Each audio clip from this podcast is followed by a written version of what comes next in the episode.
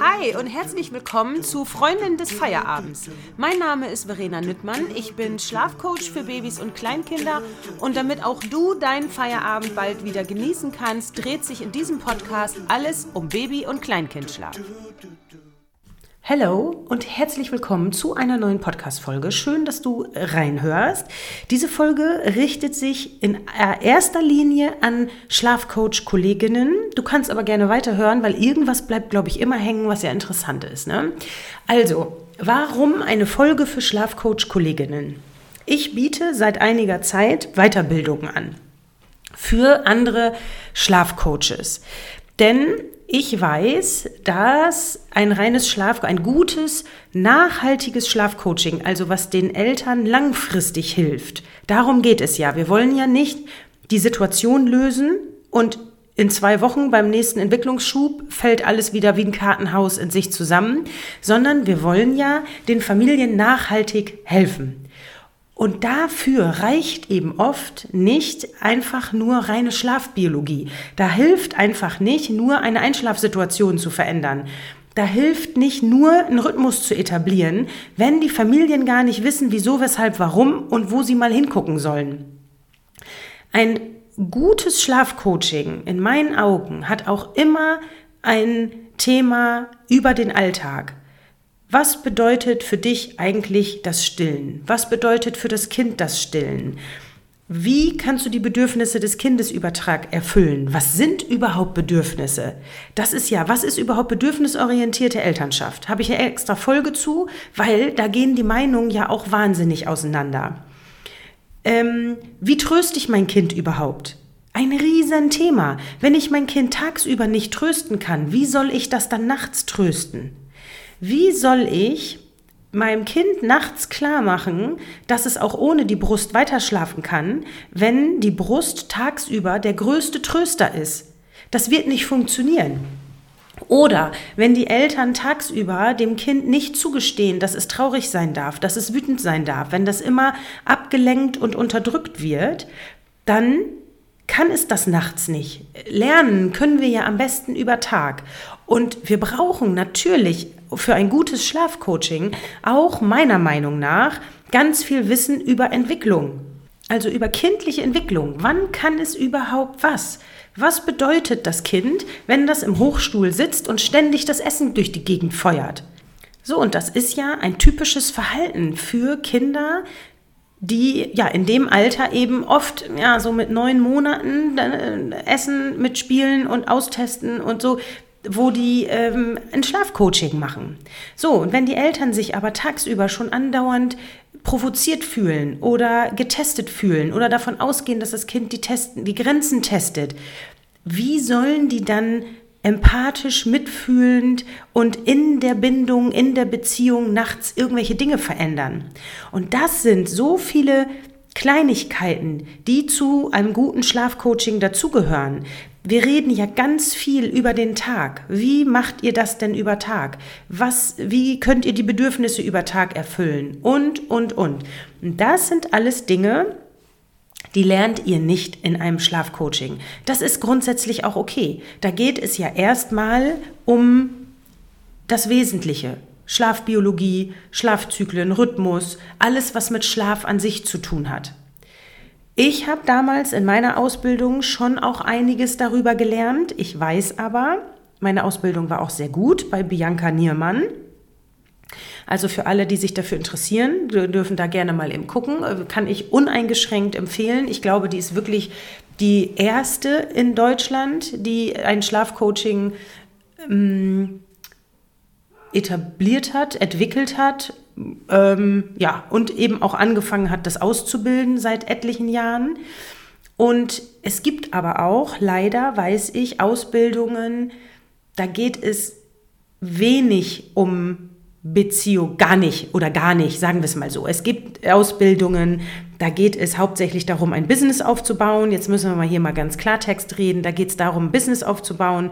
Und es gibt, ähm, ja, natürlich Schlafbiologie und äh, alles, was irgendwie damit zusammenhängt. Aber alles andere bleibt auf der Strecke. Punkt. So. Und Ich sage ja immer überall, dass wer mir länger folgt, weiß das, dass bei mir eben ganz, ganz viele Familien landen, die vorher schon ein oder zwei äh, andere Schlafberatungen, Schlafcoachings, Kurse oder irgendwas mitgemacht haben und es hat einfach überhaupt nichts gebracht.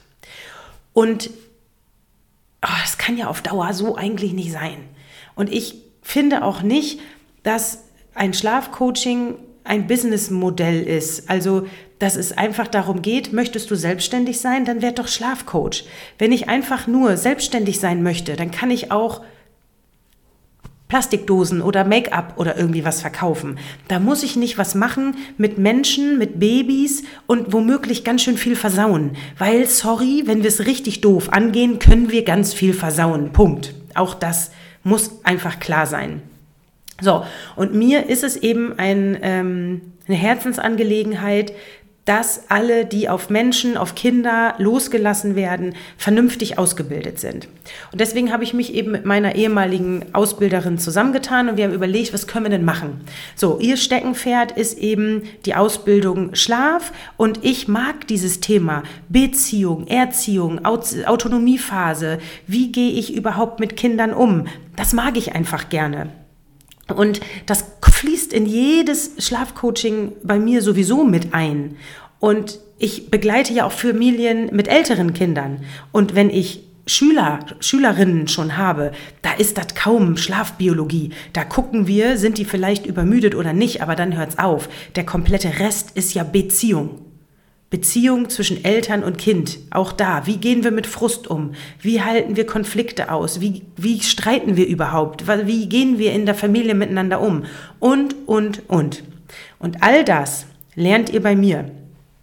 Wenn ihr also das Gefühl habt, ah, Schlafcoaching, ja, aber irgendwie habt ihr oft das Gefühl, ihr kommt nicht weiter. Ihr müsst Familien sagen, ah, mehr weiß ich nicht. Ich, ah, es hakt und irgendwie seid ihr vielleicht manchmal nicht zufrieden, dann guckt euch das mal an.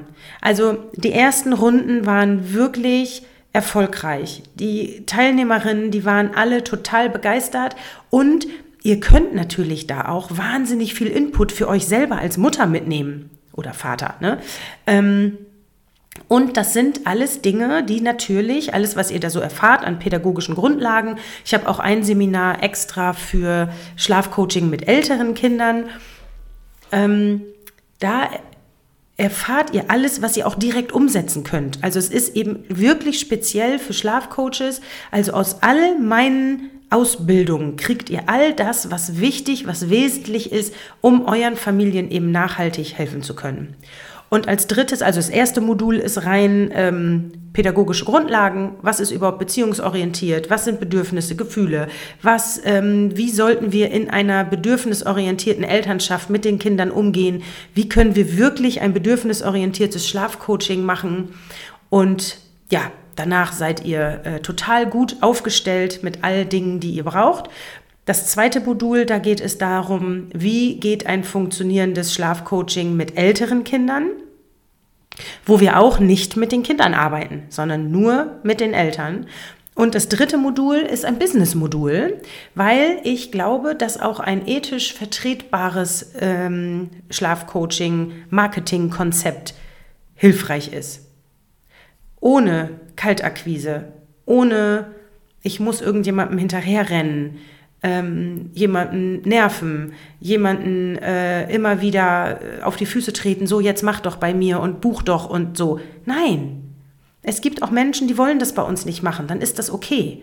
Ich frage immer mal einmal nach und entweder kriege ich eine Antwort, dann bin ich dankbar drum, oder ich kriege auch keine. Das ist natürlich heutzutage alles immer so ein bisschen gemein eigentlich. Schön wäre ja wenigstens eine Info, du Verena, wir haben uns anders entschieden. Okay, weil ich habe mir ja für so ein Infogespräch auch Zeit genommen, aber es ist ein anderes Thema. Ähm, da lernt ihr, wie ich es geschafft habe, über die letzten Jahre mich als voll selbstständige Schlafcoach, Familienberaterin mit eigener Praxis selbstständig zu machen. Ihr lernt alle meine Programme kennen, alle meine Marketing-Tools, Cools, Tools. Und mir ist eben wichtig, ähm, ja, dass die Familien im Vordergrund stehen, weil, das sage ich auch immer wieder, ihr oder die Familien, die Familien empfehlen mich ja nur weiter, wenn sie am Ende wirklich zufrieden sind.